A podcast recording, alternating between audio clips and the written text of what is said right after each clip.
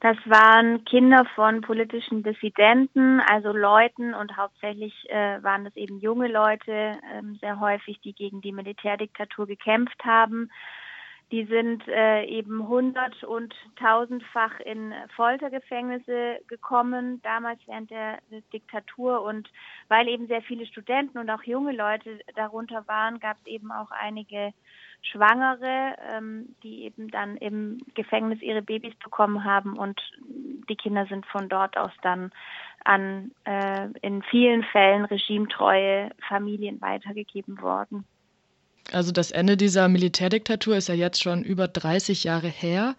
Ähm, es finden jetzt heute immer noch oder ich weiß nicht, vielleicht auch gerade erst jetzt Gerichtsprozesse statt. Wie waren denn so diese Schritte der Aufarbeitung, dass heute eben diese Prozesse stattfinden können? Also dazu kann man zuerst mal sagen, dass Argentinien äh, im Vergleich, im Lateinamerika-weiten Vergleich, es gab ja da zu der Zeit äh, mehrere Militärdiktaturen, da ist Argentinien in der Aufarbeitung sehr früh ziemlich weit gekommen.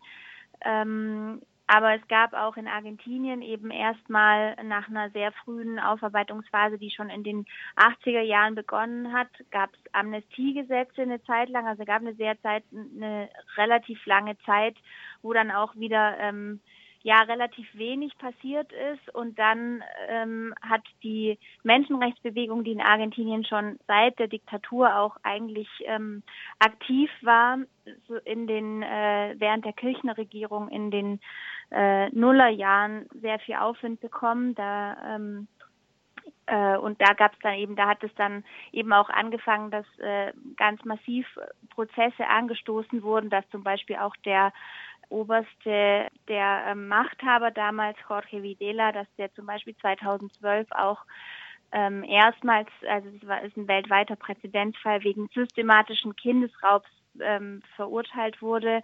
Und es sind, ähm, also es laufen bis heute auch diese Prozesse gegen äh, ehemalige Militärs und Leute, die eben in die Menschenrechtsverbrechen des Regimes verwickelt waren. Und ähm, bis heute laufen eben auch Fälle gegen, also ähm, Klagen gegen Zieheltern, also gegen Menschen, die damals äh, zur Diktaturzeit diese Babys an sich genommen haben. Also jedes Mal, wenn so ein Fall wieder ans Licht kommt, dann werden automatisch durch die Staatsanwaltschaft und auch durch die Organisation der ähm, Abuelas de Plaza de Mayo, also die Großmütter der Plaza de Mayo, ähm, eben wird dann Klage erhoben gegen diese Zieheltern und dann wird in einem Gerichtsverfahren soll dann eben beleuchtet werden, wie diese Kinder zu denen gekommen sind, inwieweit sie vielleicht, also diese Zieheltern auch von, von der Herkunft der Babys wussten oder direkt involviert waren, auch in den Raub. Und das läuft bis heute tatsächlich. Also ähm, vor wenigen Tagen ist die 129. Enkelin wiedergefunden worden.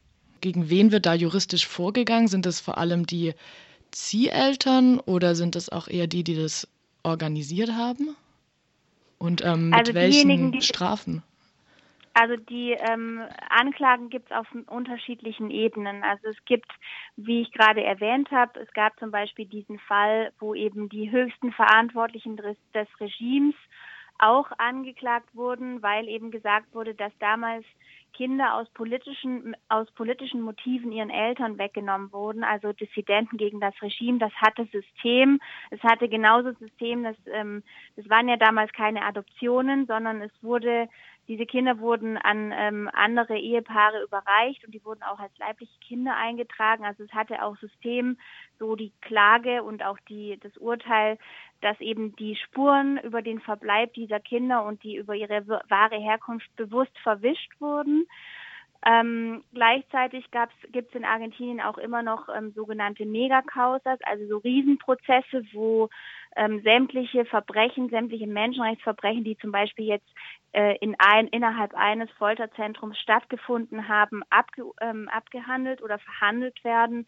Ähm, diese Prozesse ziehen sich dann oft über mehrere Jahre und in, im Zuge dieser Prozesse werden ähm, dann oft eine ganze Reihe von Verantwortlichen ähm, eben angeklagt und auch verurteilt. Dritte Ebene, ähm, die vielleicht ja äh, auch sehr die direkte Ebene eben sind Klagen gegen direkt gegen Zieheltern, also gegen Menschen, die damals solche Kinder angenommen haben und ähm, es sind halt sehr oft, in sehr vielen Fällen sind es halt ähm, Menschen, die damals dem Regime nahestanden oder die selbst direkt ähm, Militäroffiziere waren oder also aus, aus direkt aus den Kreisen des Militärs kamen.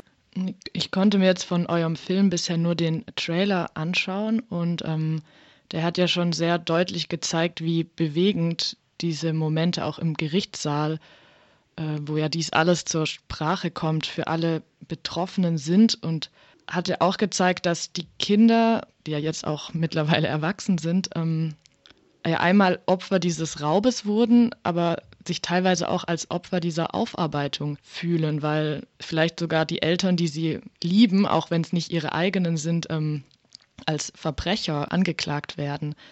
Wie sind denn dazu gerade die Diskussionen in Argentinien?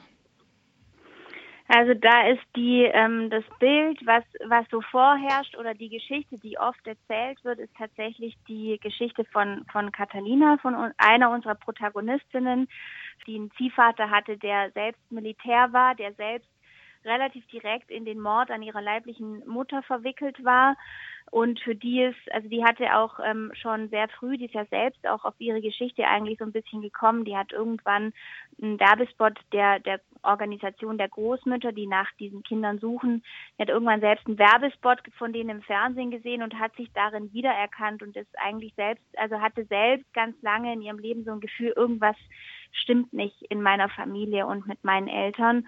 Und für sie war es einfach, das erzählt sie so auch, und ähm, für sie war es eine Befreiung zu erfahren, ja, es ist tatsächlich, also mein, dieses diffuse Gefühl, was ich auch so ganz lange hatte, das hat auch einen Grund. Also da ist tatsächlich, das sind einfach nicht meine Eltern. Ich wurde ähm, genau anders erzogen, als es wahrscheinlich meine ähm, leiblichen Eltern getan hätten. Also für sie war das ähm, einfach eine Befreiung. Und das ist eben die Geschichte, die sehr, sehr häufig ähm, oder die eigentlich dominiert in den in der argentinischen Medienberichterstattung. Und wir haben dann eben mit ähm, unserem Protagonisten Ilario ähm, haben wir eine Position gefunden oder aufnehmen können, der das Ganze halt ganz anders sieht. Der war für uns erstmal nicht so leicht zugänglich oder auch nicht so leicht zu finden. Dann haben wir so ein Interview in einer ganz kleinen äh, regionalen Tageszeitung in Argentinien. Das war das Einzige, was man äh, als Hinweis auf ihn finden konnte. Und da wurde schon so ein bisschen deutlich, dass er eine andere Haltung hat als die, die eben meistens in den Medien vorzufinden war, dass er eben es kritisch sieht, dass seine Zieheltern jetzt vor Gericht gestellt werden, dass er sagt, sind aber meine Eltern, die werden mir, ich will nicht, dass sie mir weggenommen werden, ich will nicht, dass sie ins Gefängnis kommen. Mir wurden meine Eltern schon mal genommen und jetzt sollen mir meine Zieheltern auch genommen werden. Das ist so ein bisschen seine Argumentation. Das konnten wir da aus diesem ganz kleinen Interview rauslesen. Er war aber zu der Zeit, als wir da waren, sehr zurückhaltend mit Journalisten zu sprechen. Wir haben ihn relativ äh, ja aufwendig auch gesucht und ausfindig gemacht und hatten dann eigentlich den Vorteil, dass wir eben ausländische Regis also Filmemacherinnen waren und ähm, er uns einfach auch geglaubt hat, dass wir einfach nur seine Geschichte hören und verstehen wollten und nicht ähm, ja, das auch gar nicht bewerten wollten, sondern einfach nur sehen, wie, was seine Geschichte ist und wie es ihm damit geht. Da äh, fallen mir jetzt noch zwei Fragen ein, die du gerade schon ein bisschen angesprochen hast. Und zwar erstens, wie werden denn diese Kinder gefunden? Also es ist so, dass in Argentinien ähm, ist, sind diese ganzen, also ist diese ganze Geschichte, dass es diese geraubten Kinder gab, ähm, also Kinder, die während der Zeit der Diktatur in Gefängnissen verschwunden sind, an militärtreue ähm, oder regimetreue Familien weitergegeben wurde. Das ist sehr bekannt in der argentinischen Gesellschaft. Die Großmütter der Plaza de Mayo sind auch sehr bekannt ähm, landesweit. Das heißt einfach, alle Menschen wissen eigentlich schon über diese Geschichte Bescheid und sind auch insofern sensibilisiert, ähm, dass sie eben, dass es eben inzwischen äh, anonyme Anzeigen die letzten Jahre immer wieder auch gab, wo Leute dann gesagt haben, okay, bei meinen Nachbarn zum Beispiel kam während der Militärdiktatur ähm, plötzlich ein Kind in die Familie, obwohl die Frau nie schwanger war. Also solche, solche Arten von, solche Arten von Anzeigen gibt es in Argentinien, was dann eben ein Hinweis sein kann, okay, es gibt Ungereimtheiten, wo dieses Kind herkommt. Dem ähm, geht dann die Staatsanwaltschaft so ein bisschen oder also geht dann wird dann eben nachgegangen und sobald sich ein Verdacht erhärtet, ähm, muss dann das betroffene, ähm, der, das betroffene Kind, also heute Erwachsene, ähm, eine Gen-DNA-Probe äh, abgeben. Und die wird dann abgeglichen mit einer landesweiten äh, Gendatenbank. In dieser Gendatenbank sind, haben sämtliche Angehörige, die eben aus der Zeit der Diktatur ähm, Familienangehörige vermissen, ihr Genmaterial abgegeben und da kann dann eben ermittelt werden, okay, gibt es da einen Treffer. So hm. werden die teilweise gefunden, aber da gibt es ganz unterschiedliche Fälle. Es gibt trotz, es gibt auch Kinder, also wie gesagt heute Erwachsene, die selbst so ähm, Ungereimtheiten in ihrer Geschichte irgendwie erkennen oder vielleicht wie Catalina auch immer so ein vages Gefühl haben, mit meiner Geschichte stimmt was nicht ähm, und die sich auch selbst an die, an die Organisation der Großmütter wenden. Wie sah denn eure Arbeit in Argentinien aus? Wie ist dieser Film entstanden? Ähm, wir waren zweimal da, wir waren zweimal äh, drei Monate in Argentinien.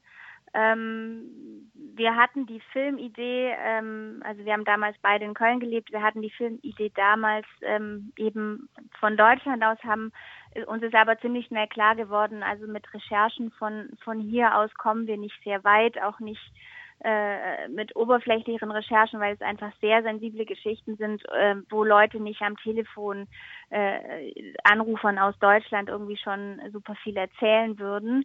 Es war schon dann sehr schnell klar, dass wir, wenn wir diesen Plan verfolgen, dass wir dann auch tatsächlich hinfliegen müssen. Dann hatten wir 2013 war unsere erste Drehphase.